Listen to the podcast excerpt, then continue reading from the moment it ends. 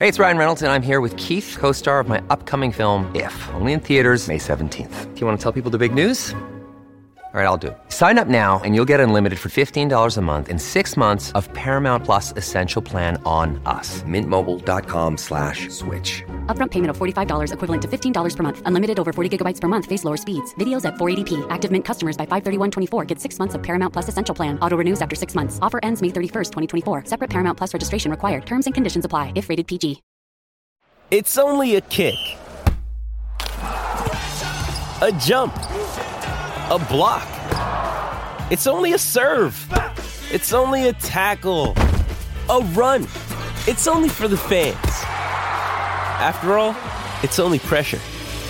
You got this. Adidas.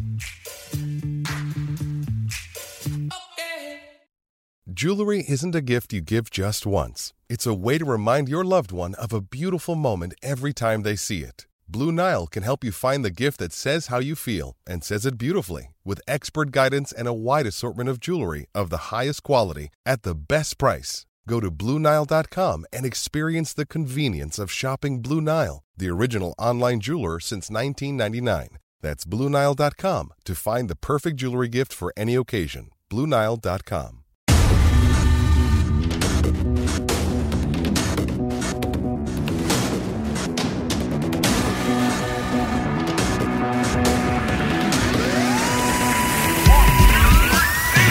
Alright folks, welcome to Ammo. and Danny's Irish Anfield Road. Welcome to the we've been waiting for um, a couple of weeks now. Just to let everyone know that in the month of February, we are sponsored by Premier Commercial Kitchens. Um, and there'll be a wee advert uh, middle of the show to let you know more about them. But it's my pleasure and honour, um, alongside Danny now, to announce Howard Gayle is our special guest this week. So first of all, Howard, how are you? I'm fine, thanks, lads, and thanks for having me on. No, we're really grateful to have you. We've got lots of questions to ask you. Um, for people that don't know, which I'm sure they do by now, we've, we've plugged, plugged our social media and rammed it down people's throats. Howard is a European Cup winner with Liverpool. Um, and I had the honour, which I've heard him speaking of interviews, he was Liverpool's first ever black player. So that day is just history in itself in this podcast. It was so, so grateful to be able to have a little bit of history shared with, shared with us on our podcast today. Um, without kind of further ado, Howard, we just want to kind of ask you to start off with um, how are you keeping during lockdown and, and, and what are you doing with yourself these days? And basically just tell us how you're getting on, basically. Well, I'm like everybody else. I'm trying to manipulate and work our way around this this lockdown with the the different stages and the the, the infrequency of, of the different changes. But again, as I say, it is what it is. Um, I'm a I'm a community social inclusion coach, and this is affecting us really badly because we work with with young children uh, in the vein of um, trying to educate them around the the the, the mindset of football, but also again, as I say, from a from a social point of view, is having them to have that respect and that nurture again about the the community of which they live in. And um, so it's not just a footballing program; it's a it's a mentoring program as well. And we try and use um, and uh, educate and develop as many young people as as, as we can in the the Liverpool eight and surrounding areas of Liverpool. Howard, that kind of brings me on to um, a question that I want to ask you. I'm going to ask you now. I was going to ask you a bit later on, but Howard, you're proud Scouser. You're proud to be from Liverpool 8. Um, we were chatting off here. We know that a lot of my family are from that area, and I know from being in that area as a child and and the, the general consensus, we, we know it's a very multicultural area, and people that are from there are really proud of their roots. Yeah. Um, and I've heard in previous interviews, Howard, and I know you- you're probably repeating yourself here, but for the benefit of this podcast and for us speaking to you now, how proud are you to be from L8 and to be a scout that re- represented Liverpool? But obviously, you've got your African roots as well, Howard. So, Yeah. just in your own words, how do you kind of um, want to portray that to us today? You know, Well, you know in yourselves again, being being a, a, a, Liverpool fan in general, what what it means to you as a as a as a fan, and again for for me and the the heights and the the, the positions that that I gained uh, throughout my career. Again, obviously the proudest one for me is going to be playing for me my hometown club. Um, I followed them everywhere um, on a on a on a match day and Um, it was a, it was a quest in, in some cases, in some days of, of trying to get to a match. And um, I've even I've even gone to an away match and got there five minutes before the kickoff, or sorry, before the end of the game. That's how I, that's that's how committed that we were to to get there to say that we've been there. Was that just um, junior mates? yeah, from... yeah, yeah, from um, from from Norris Green and uh, Nogsy. It was yeah, it was a, it was a, it was a, you know again yourself. We've been a Liverpool fan and living in the city. It's a way of life, and um, that, that those volumes and that energy again spreads all around the world to to our fan base. That's why we're we're we're so good at what we do. Is that we found a way of manipulating energy down the phone, down the television, and through the the fans in the stadium and over the years again, as I say, some of the, the results that we've got have, have been unbelievable, but they're only unbelievable to people who don't believe. And the ones who are Liverpool fans are the ones who believe. You yeah. never, you would never write us off. No, hundred percent. And, and tell me this, Howard, um, how did your kind of story to play for Liverpool be, begin? And any shout out to kind of local teams that you played for before Liverpool? How did it happen? Yeah, well, again, as I say, like anything else, again, of a weekend, Saturdays was now they're playing football for your school and the match in the afternoon. And there wasn't there wasn't football on a Sunday then back in the the the, the seventies, uh, the early seventies, and so football was was was cast aside again for for your own playing skills, playing in the, the junior leagues, and I played for um, played for my school. I played for East Villa, um, up in uh, in the West Derby League, um, House Colts I played for again.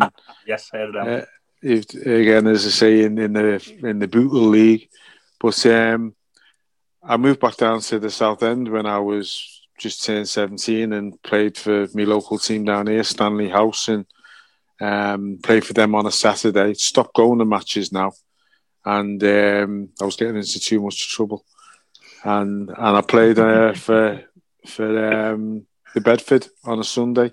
My manager for the Bedford knew somebody at Liverpool and said, "You've got to come and have a look at this young man." And um, the rest was history. I got a, a, trial one Tuesday night, and that up to, to the to to the to go to that trial, I wasn't going to go. Um, All right, and yeah. Get, get, this right, you were seventeen. How would you? Yeah. That's yeah, quite late, really, isn't it? Sorry, I was I was nineteen. I was nineteen. I was seventeen when I when I moved down back down to the south end. But I was wow, 19 okay. when I when I got the trial, and um, I wasn't going to go because I just didn't fancy the failure of being told no and ticking a box and number. But me, my brothers encouraged me to to go because he said at the end of the day, what we got to lose, and you'll you'll regret it if you don't in the future. So I did, and um, thankfully again for the advice of my two brothers again, I, I, I impressed on the first night and it escalated into a, a, a second trial where they then signed me on amateur forms, um, and then in November signed me on uh, professional forms. Wow, that's just it's amazing. And, and let me just ask you because I've, I've watched a little few interviews, kind of leading up to our interview and stuff. You mentioned your brothers quite a lot, so I'm imagining, um, and you hear this a lot from footballers in the past, because you were like the. I mean, I don't know what your brothers do, so correct me if I'm wrong here, but you were kind of like maybe the star as such, and, and did you feel the burden of their kind of dreams on your shoulders as well, or were they well, well, no. Again, as I say, we, my brothers have always been very supportive of me. My brothers and, and, and my one sister, and um, again, it was it was their encouragement that actually got me to go to that trial that night because I was adamant I wasn't going to go. Um, and it was through their, their wisdom and and their um, support for me that, that I went on that trial. And, and to be fair, again, as I say, they were they've always been supportive of me. Again, they'd be telling me when I'd be doing things wrong or when I shouldn't be doing things that I was doing. You know what I mean? So it, it, they were they were two wise heads, and um, I'm forever grateful to them. No, fair enough. That, that, that's great to hear family support. And as I say, back in them days, families. I mean, I know from speaking to my dad and a lot of people from the L8 area, families really stuck together. Yeah. They, yeah. It, it's a little bit different to such now. Now, kind of. So we, we we've got you at Liverpool. You've uh, you've got your, your your amateur contract and you went to kind of being with the first team and stuff. Tell us about your first kind of months as a Liverpool player. I know it took you a while to kind of get into the first team. How how did that all happen? And you know, was it Bob? Was it Bob Paisley? Was your manager? Was it? Yeah, yeah. Well, you can imagine. I've gone from the terraces to training with the people who had been idolising on the terraces within a month, two months, wow. and um, I'm I'm seeing people again. As I say, I was I was I was also I was starstruck when when I first went in there, but I also had to watch him that I was there for a reason and that I had to prove myself, and um, I had to prove myself physically as well as skillfully. And there was there was a lot of stereotypical attitudes towards black players that we didn't say that we went missing. We went missing in the, the cold weather. But again, as I say, I, I, I had a, right. a, a, a, point to prove, and um, by gaining that first professional contract, I'd, I'd proved that point. Mm. Fair enough, fair enough. And tell me this, um, Howard, and I don't want to kind of.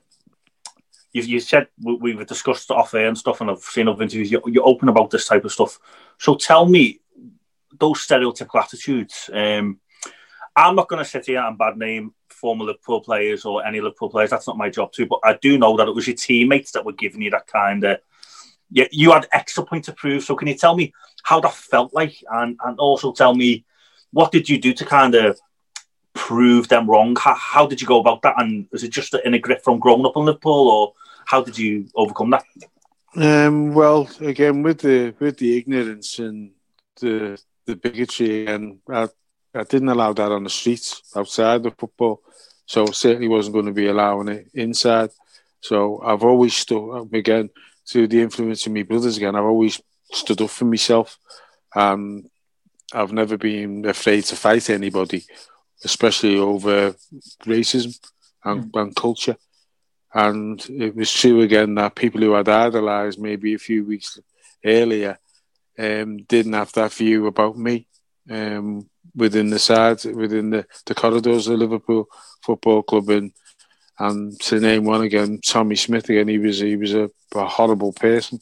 Yeah, and he, he wasn't just horrible to me again. Uh, with over race and colour. He was he was generally horrible. Um, he he wasn't really liked by a lot of the the, the players. Yeah, he um, he was he wasn't well liked within the club. There was some players oh, again who were scared of him. But yeah, as I say, I wasn't. And, Did um, you find um, how would that maybe? So the players themselves, you, you mentioned Tommy Smith. It's been well publicised in the past. Do you find you got more kind of I say the word grief. I don't want to, I don't know if I'm saying that right, and it's always a tricky kind of subject to use the right terminology. But you find that you got more stick grief and racism off the players themselves than off maybe fans, or do you find it was a bit of both? Well, again, as I say, once once the the players had, had seen that I was no easy walkover, they had to be careful again now with what they what, with what they were going to say.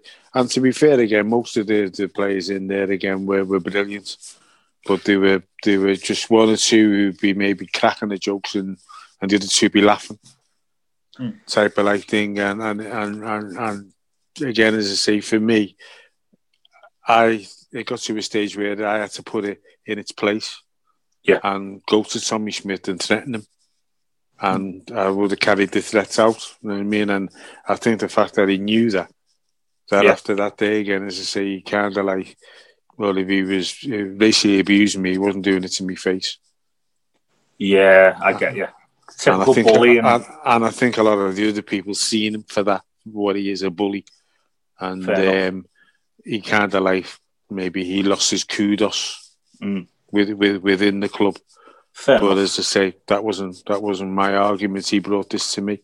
No, fair enough. Well, Howard, so we've kind of dived enough, but now I want to kind of dive into probably one of the you stated one of the proudest moments of your life. So you made your debut for Liverpool. Talk us through that moment and talk us through the feelings that two two huge Liverpool fans here sit and envy yeah. of you that you've had that moment. Well, again, as I say, you've, you're going from standing on the Kop or on the Anfield Road end to now standing in the middle of the pitch and those people who you used to sing with are now singing your name, and a lot of them knew me as well because again, the, there wasn't many black fans going to watch games then. So a lot of them knew me. yeah, a lot of them knew me from um, from the away games and that. I was a, I was I was a popular face, um, with with the, me being black, and um, again the, the it was a it it was surreal.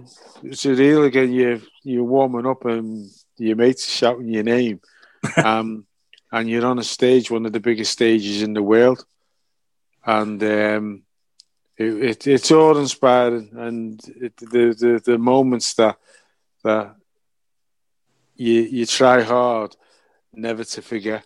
Yeah, because they mean they mean that moment that much to you. But also again, is the empathy is is that you know how much it means to to Liverpool fans again who've seen you come through the the the, the ranks, even though it was late, who stood with you on the terraces, who fought with you on the terraces, or with you on the terraces. Now again, you're you're representing them, and uh, it was a, it was a it was a brilliant moment. And what what it did do again, as you say, there there'd be there'd be racial shouts from from Liverpool fans at black players, um, and that that tended to sort of like die down after I opposition after players. Yeah, no, no, yeah, we're from get opposition players used to get ridiculed. Um, white players did as well at, at Anfield again. The Kop and the, the our Scouse humour was was was a, it's a, again it's a way of life. But black yeah. players again used to get singled out even more, and that was the disappointing part about being a Liverpool fan is standing with them. Yeah, you've got a, a, a crescendo of racial abuse coming out from the Kop, and you're just thinking to yourself, you know what I mean? Why? Yeah, I, I understand. I've got a couple of more questions, can't ask before passing on to a few questions to Danny. But I'm going to ask another like kind of additional question you'd have just sort of speaking to.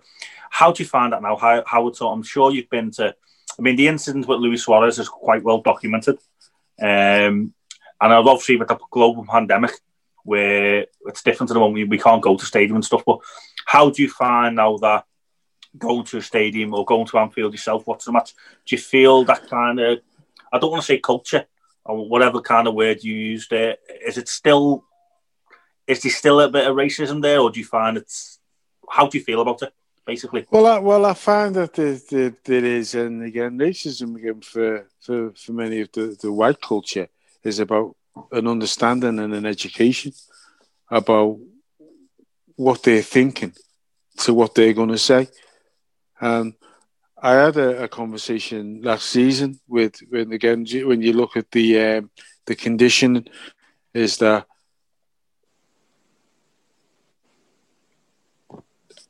Andy Robertson, the the Kop and the fans within the, the ground would sing his name as routine, yet they wouldn't with Trent Alexander Arnold.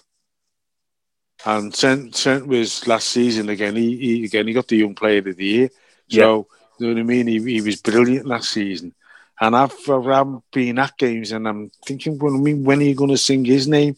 Yeah. But Andy Robertson would face down the left hand man, crossing the ball in, and everyone in the ground singing his name.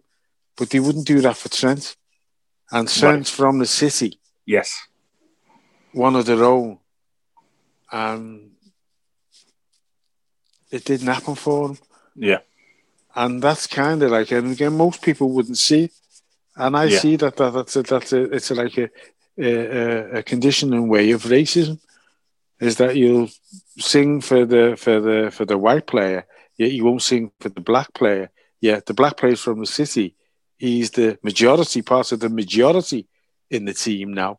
Yeah. Well, again, as I say, and I just thought that that was kind of like endemic of, of of the way racism is. People ask me again, has it changed from your it, it hasn't.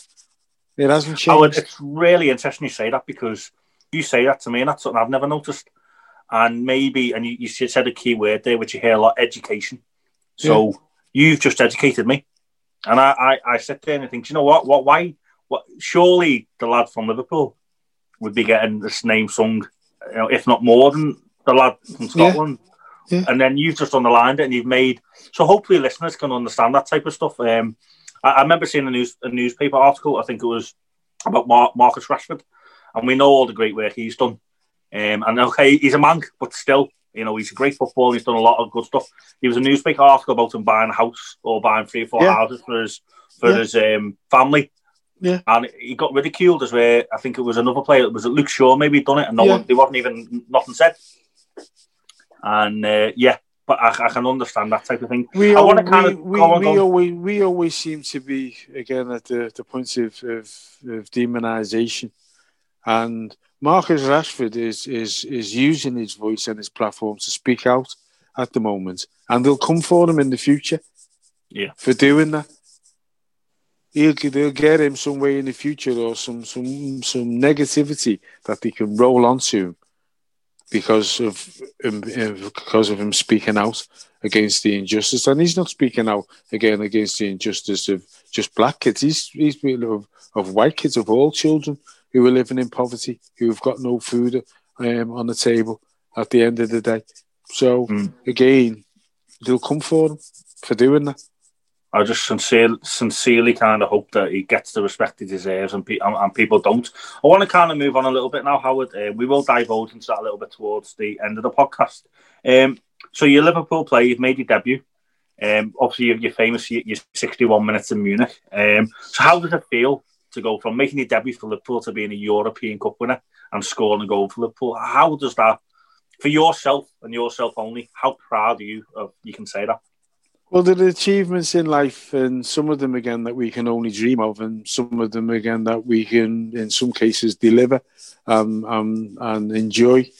And um, as I say, I went to bed every night like every Liverpool fan, again dreaming of again you you you'd be playing that game at Anfield.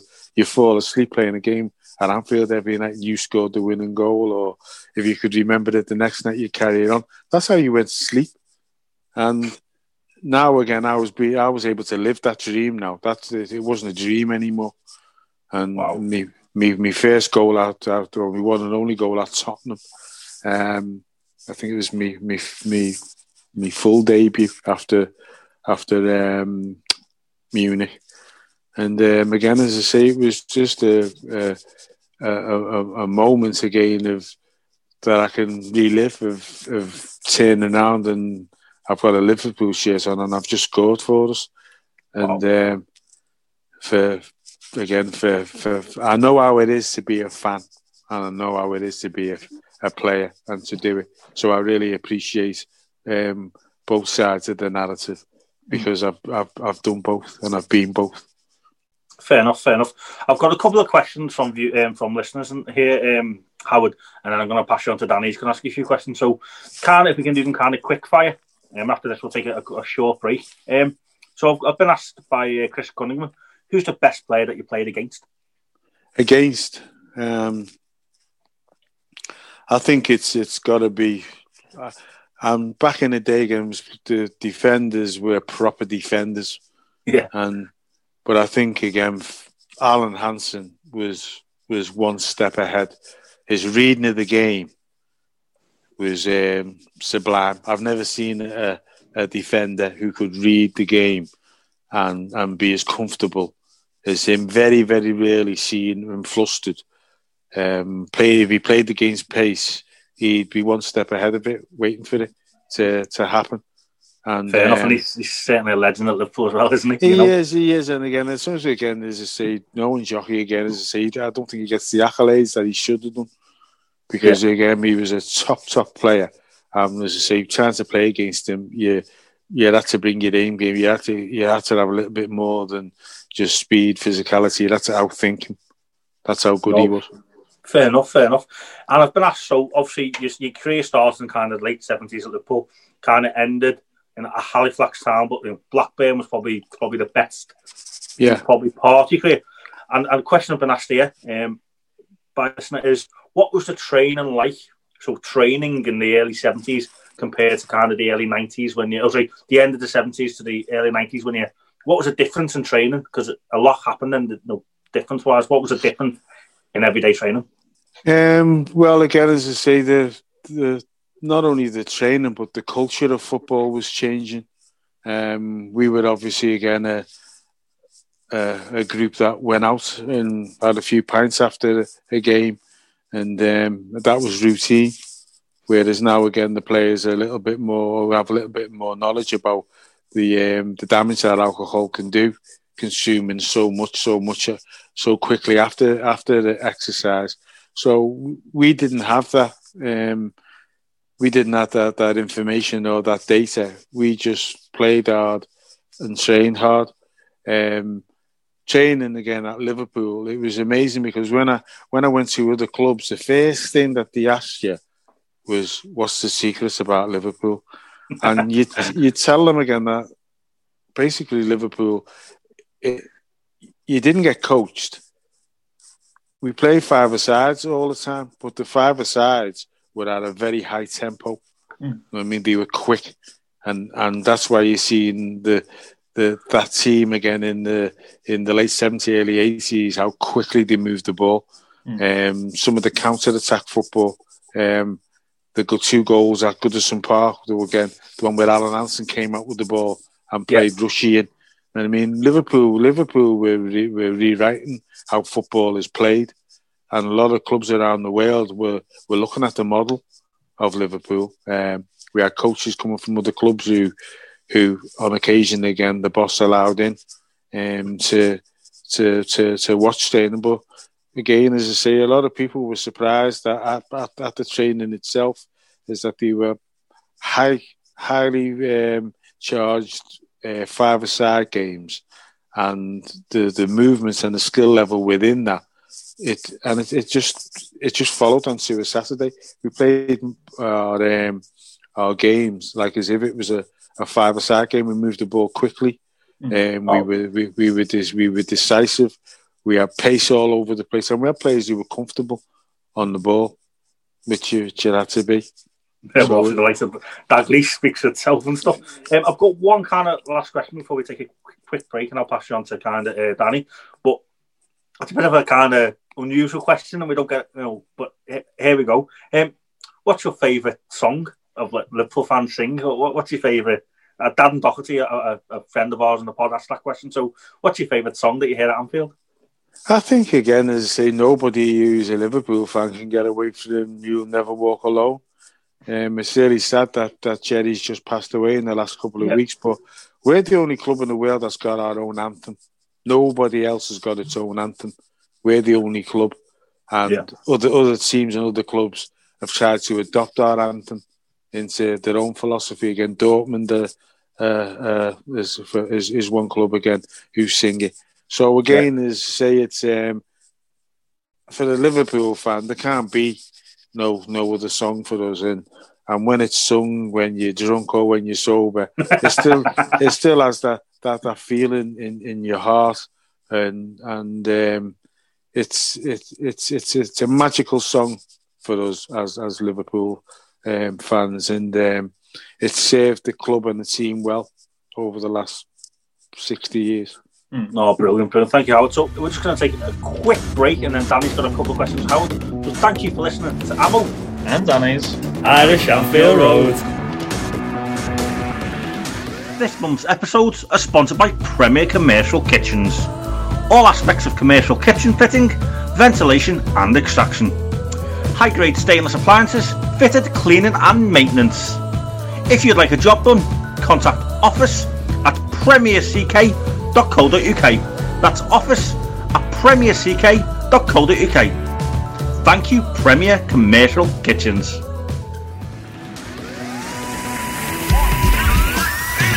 Right, welcome back to Apple and Danny's Irish Anfield Road. Now we're still joined by the legend that is Howard Gayle, and he has been describing for us obviously the last little while about his experience at the football club, uh, and everything to do with the dreams that we have as as fans of being a part of such a massive club, going from the terraces down to the pitch. Now, Howard, I want you to try and describe for us and try and put into context, because for those that are listeners, we said a lot of our listeners are from Ireland, from Northern Ireland, and maybe don't know the culture of Liverpool. When you signed for Liverpool, Liverpool at that time was going through a lot in terms of the, the racial tensions. Obviously, the Toxteth riots had taken place at that time um, that we know a lot about as people from the city.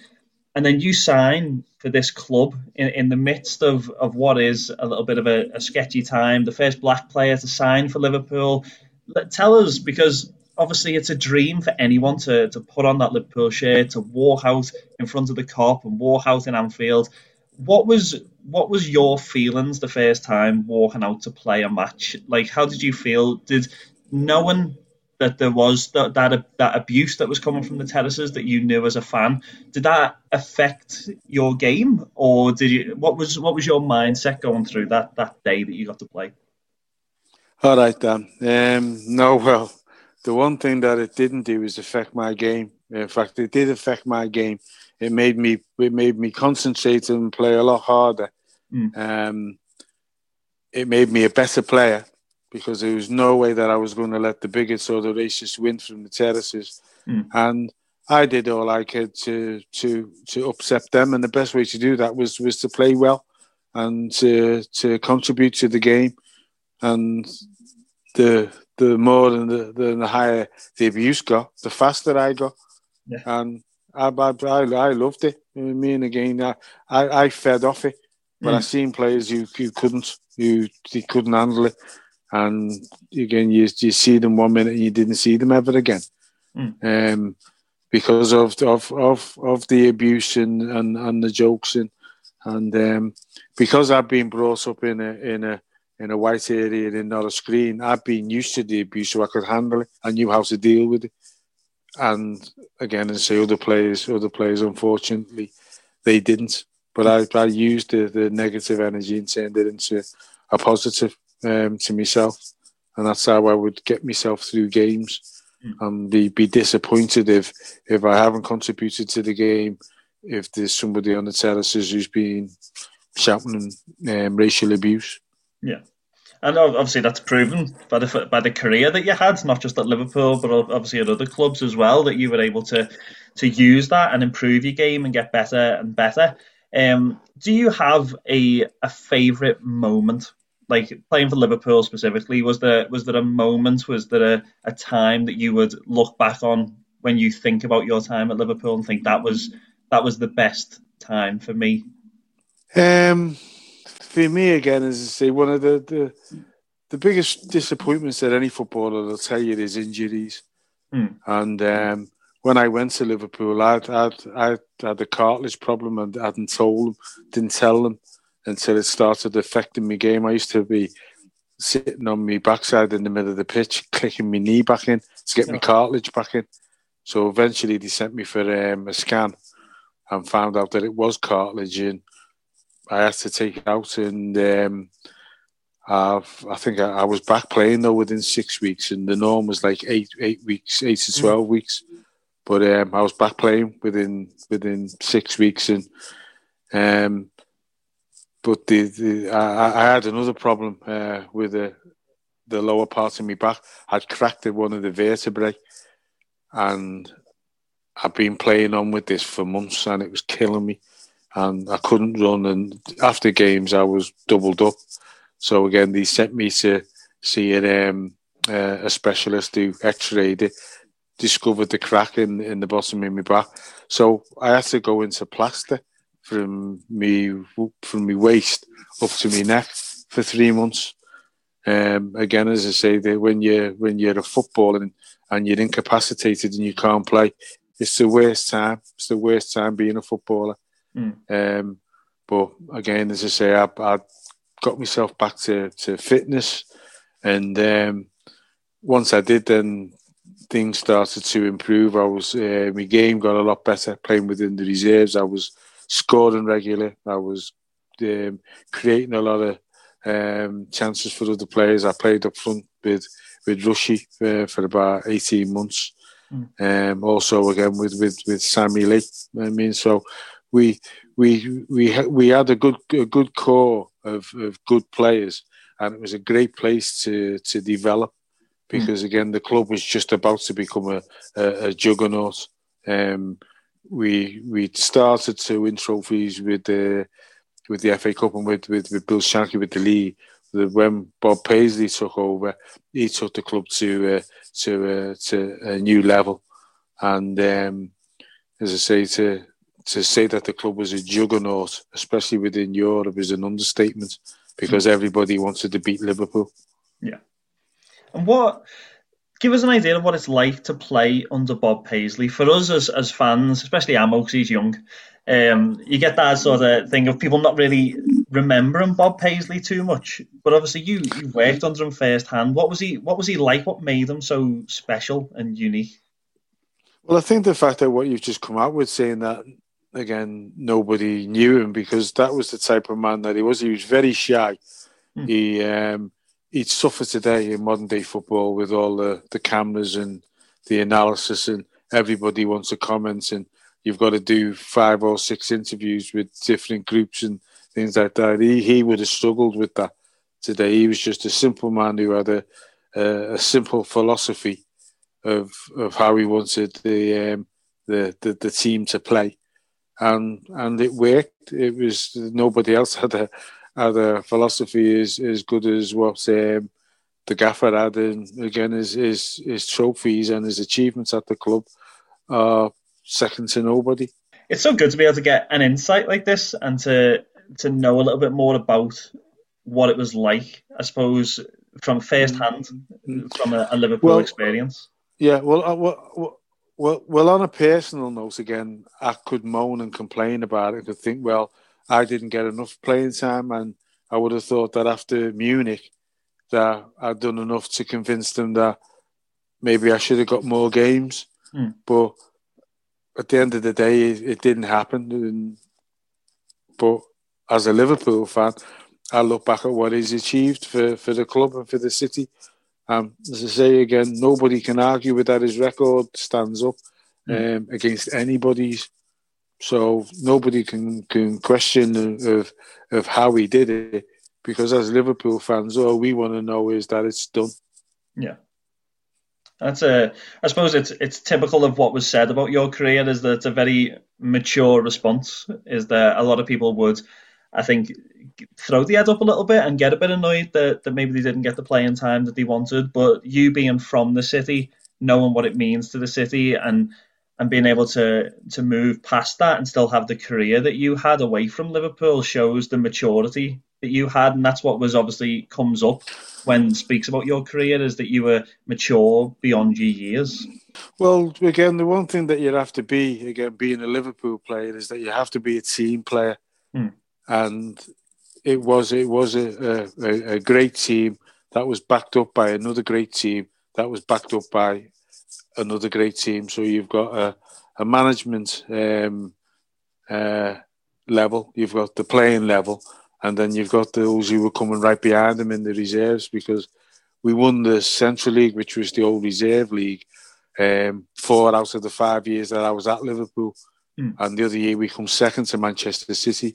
So the the success with throughout the club was was um, was uh, a, a new philosophy that was that was being bred from the city. And the philosophy was adopted by the club because again, I think at the end again, with what was going on with the the, the loss of Ford's factory and and the decline in, in certain industries, is that we tended to adopt the them and us yeah. um, philosophy from, from being from Liverpool, and that's where like the, the boys from the black stuff came out, mm. and um, Brookside. But yeah, again, as I say, these these sort of like militant programs were showing what the atmosphere and what the people were like within the city of Liverpool, and that was exported by Liverpool Football Club because again we were travelling all over the world, and Liverpool was starting at that stage now was starting to attract and get followers from abroad as well who mm. were coming into the city, but they were also following the team in Europe.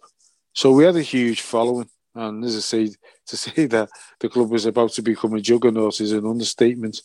Mm. Because again, when you look on the telly now, everybody looks for Liverpool fixtures.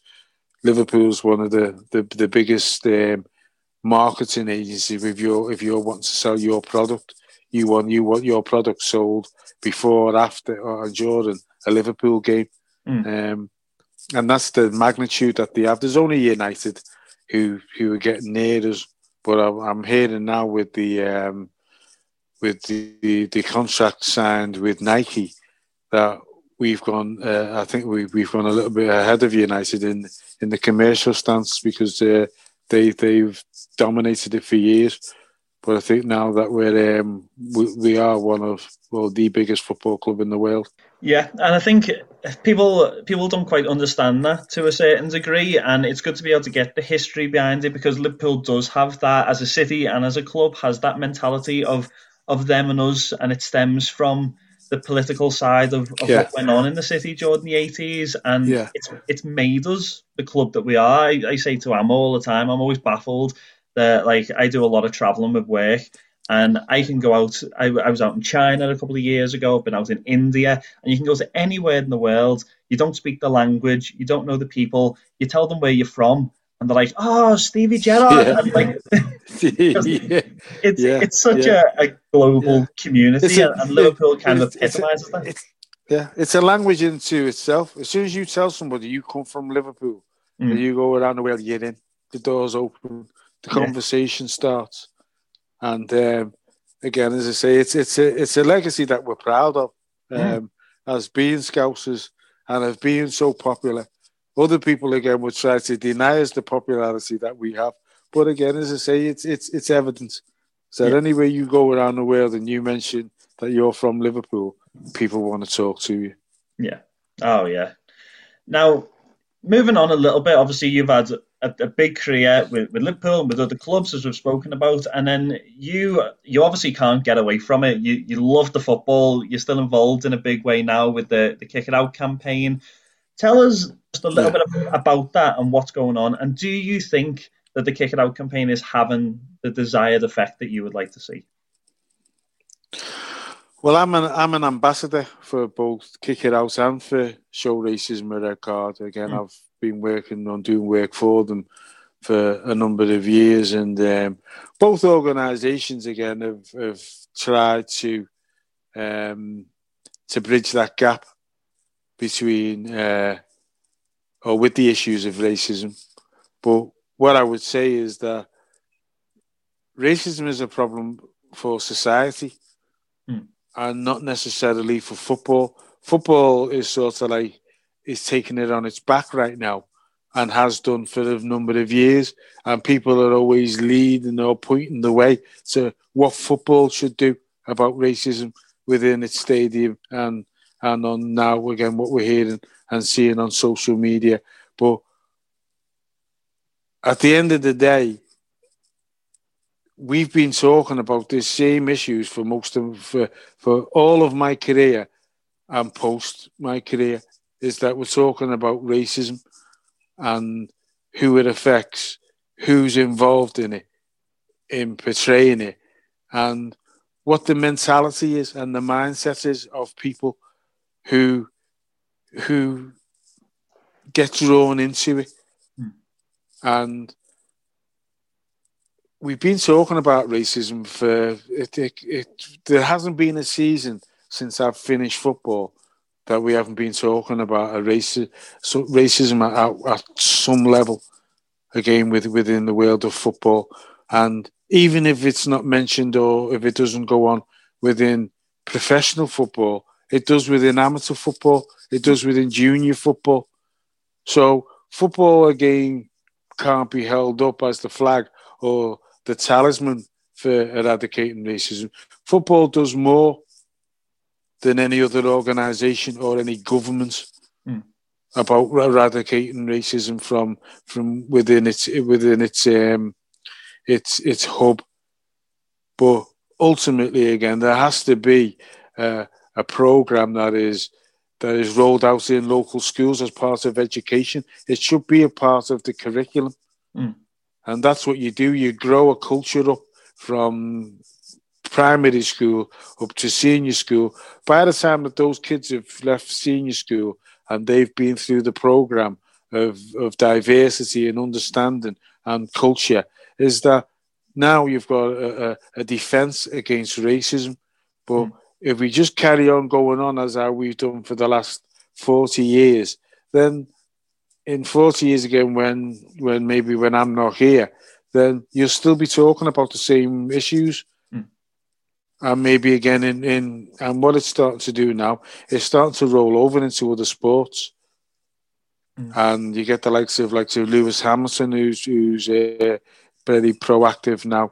Um, and and a lot of stars and, and a lot of a lot of a lot of black personalities are benefiting from it from the fact that we've spoke out that we've said something because I know in the past again, um, I think it was 2016 show racism. We had a, a, a game to try and raise funds at Tranmere Rovers, and when I rang around certain players, uh, black players, they had things to do on that day.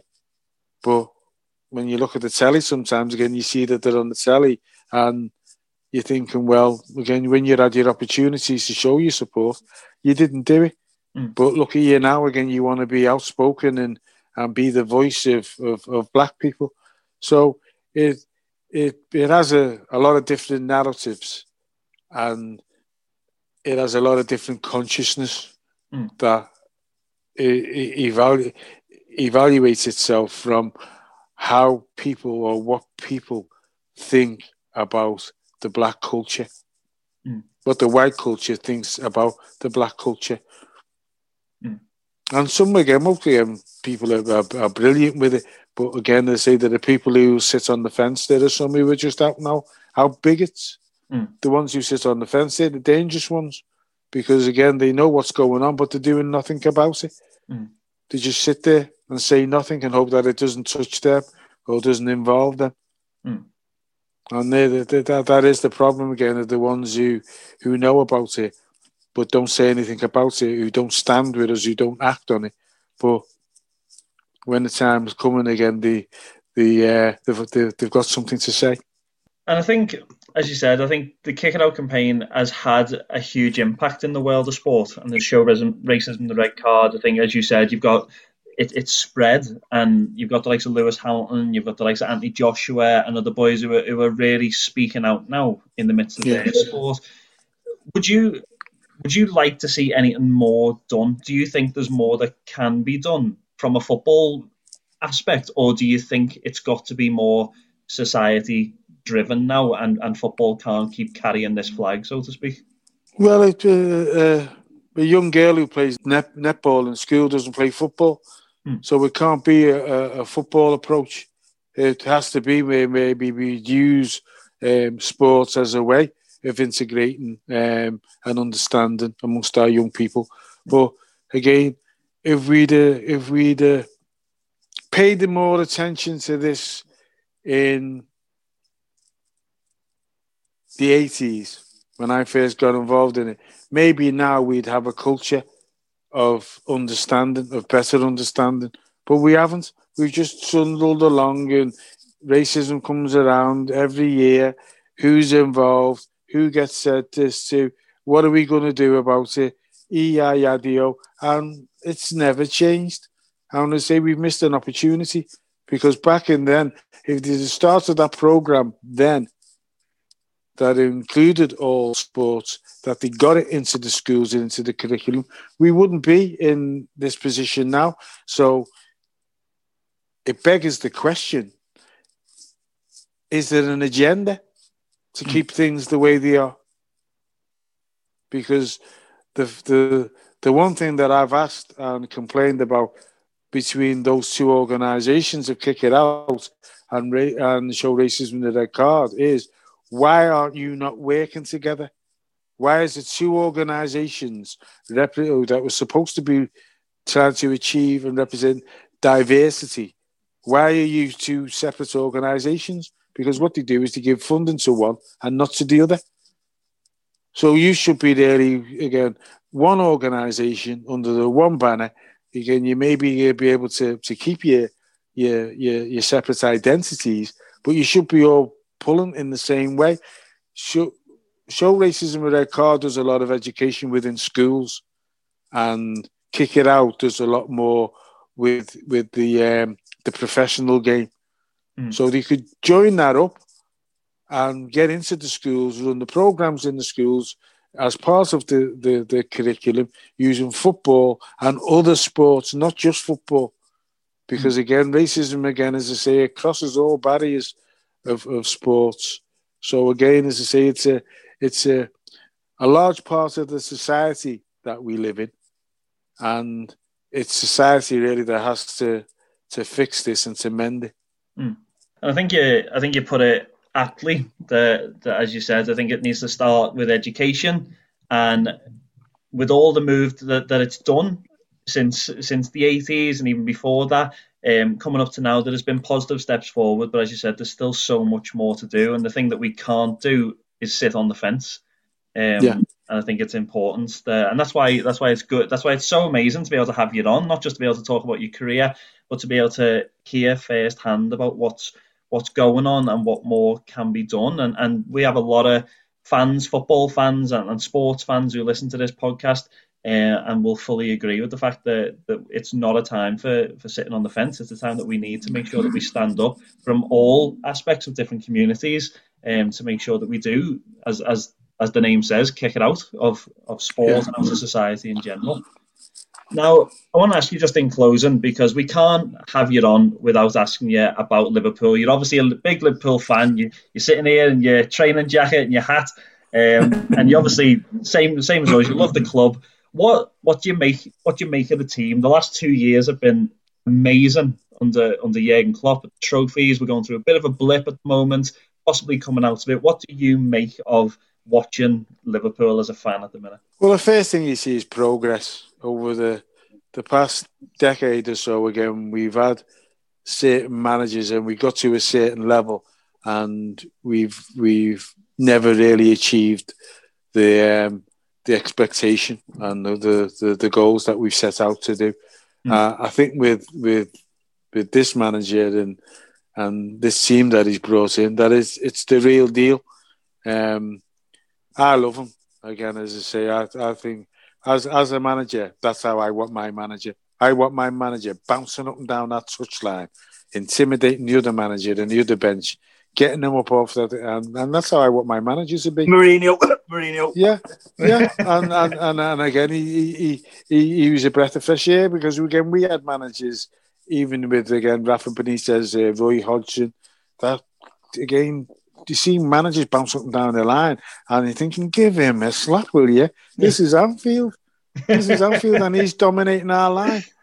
But with with with with Jurgen again, as I say, he's he's the real deal. And the one thing about him is that he impl- he improves players. Mm. He improves them with, with within that within that system. And um, I think that we've done really well at the moment. Again, all our centre backs are out, and and this is what it breeds. Adversity can can breed success because we're finding out now with about some of them young players again how good you are. Are you normally again, as I say, all being well, you wouldn't get the opportunities that you're getting right now, mm. and you are. So again, take them, take them, and find out again if you are good enough to play for Liverpool Football Club. Yeah. Um, one or two of them again have shown again that that maturity. Um, to be to play to play for Liverpool, you've got to have a a, a big personality, mm. and you've got to you've got to you've got to be able to survive within a big club on that stage. Mm. And some of them haven't. Some of the younger players haven't, whereas some of them have, have excelled. And um, Arnold being one of them. Well, well, again, strength again is Jones. Come, again, Curtis Jones. Um, uh, looking at the, the lad who's in there now, is it Nate? Um, Nat Phillips. Nat okay. Phillips. Yeah. yeah, Nate Phillips again. I like him, mm-hmm. and I me too. Yeah. Why? Why would you? Why would you be going out and, and buying a another defender. I'd be maybe looking to to offload one of the ones that we've got because he looks again. He, he looks a competent player. His defending's good. His reading of the game is good. His distribution his distribution is good, and he looks comfortable on the ball. Yeah.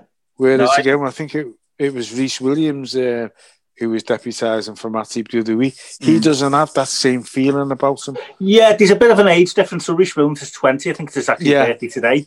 And yeah. Nat Phillips is, is, 23 and he's been to Germany, to Stuttgart and stuff. Yeah. I actually agree. You know how I think Phillips has got a bit about him. And yeah. people say he hasn't got the pace, but Carragher never had the pace. And no, they did Alan Hansen. there you go. So it's one of them. Yeah. Um, kind of to finish up, Howard. Um, I'm Dan. I've got a couple of questions. Kind of to finish up. Now these are my personal questions. I'm sure Danny's got one for us before we go. But the first question that I kind of ask, and this is just this is me fan. This is me fanboying. I was saying to Danny beforehand, quite nervous with Neil Mellor. It was kind of like we spoke to him, and then the next day we had him. With you, we've kind of drawn this out of we can get it all sorted. So I didn't have time to get nervous. I've been nervous with you coming on, Howard, and it's been an honour and privilege. So thank you. But I have to ask: Are you in touch with any of the old players? And I'm not asking you for the numbers or anything like that, but are you in touch with any of them? And are you still pals with some of like the big names that you know we've discussed, like your Dalglishes and yeah, you, yeah, you still have good yeah. contact with them? Yeah, well, again, I'd say the we we before this scandemic again, we used to meet two or three times a year and I've you said it. You put it out there. yeah, we used to um, we used to meet two or three times a year and get get some food and catch up on what was going on. Uh, we'd have golf days. Um, we play various charity games, some of them in Ireland. Um, so yeah, we we we we, we had. Do you a, still play Howard? So when the times are normal, just, just no. Well, I, I, haven't, I haven't I haven't played for um, must be about eighteen months in, and I've got to go in and have a hernia operation a week today. Oh, so no. yeah, so oh, fair enough. So, so- see how so things I- get on after. after well. I, I, again, as I say, I doubt whether I'll be doffing me me football boots ever again. Anyway, well, uh, uh, in a game anyway, as a coach, maybe. Fair enough, fair enough. And one kind of last question from me, Howard. So, um, times are normal when uh, Amo and Danny's Irish Anfield Old podcast goes goes amazing, goes massive, and we do a live show. You come on it first. Of course, I will. There you go. Yeah. Perfect, perfect. I'll, I'll pass you to Danny before we end. But for me personally, Ho- Howard, you've been a gentleman. Um, I, do you know what? I was nervous about doing an interview, and it's good kind of hearing about your career and Liverpool and stuff. But I've learned something today, and if nothing else happens off this podcast, I, I've learned something off you today, and Brilliant. I really I appreciate that because I come on just wanting to interview a, a former Liverpool player, quite excited because the history behind yourself. But I've learned stuff today, and it's a shame that we we kind of have to cut it at this stage because we I could go on for another two or three hours listening to you. But thank you, Howard. Honestly, thank you, and um, No, I'll pass it thanks to Danny for now. having But I appreciate it, buddy. I really do. Nice one, Thank mate. you. Nice No, one. it's, it's been amazing. It's been really, really good to be able to get that insight from you, and obviously learn a little bit about the what you think of the current team as well. And the last question, though, I want to ask you that a few people have been asking me to ask you is: as a former European Cup winner, Liverpool have obviously won it over the last couple of years, won the Premier League, won the European Cup, and we're at a crossroads now in the season where we're starting to gain a bit of momentum. We're going for a little bit of push towards the end. What would you rather see, Premier League or European Cup? What would you rather Liverpool win for this season? Both of them. Wow. That is the answer we were hoping for.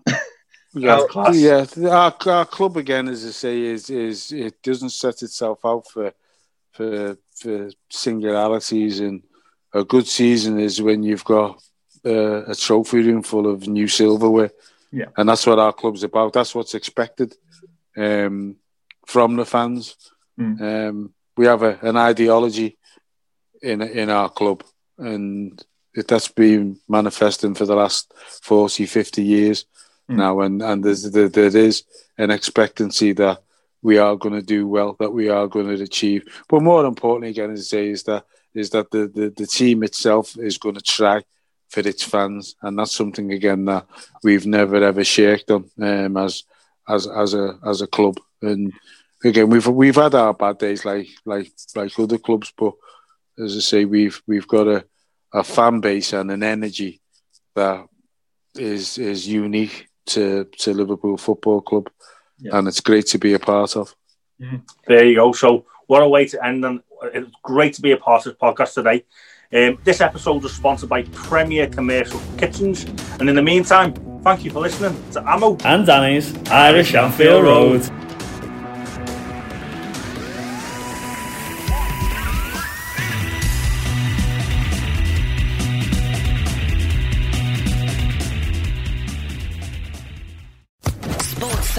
Podcast Network.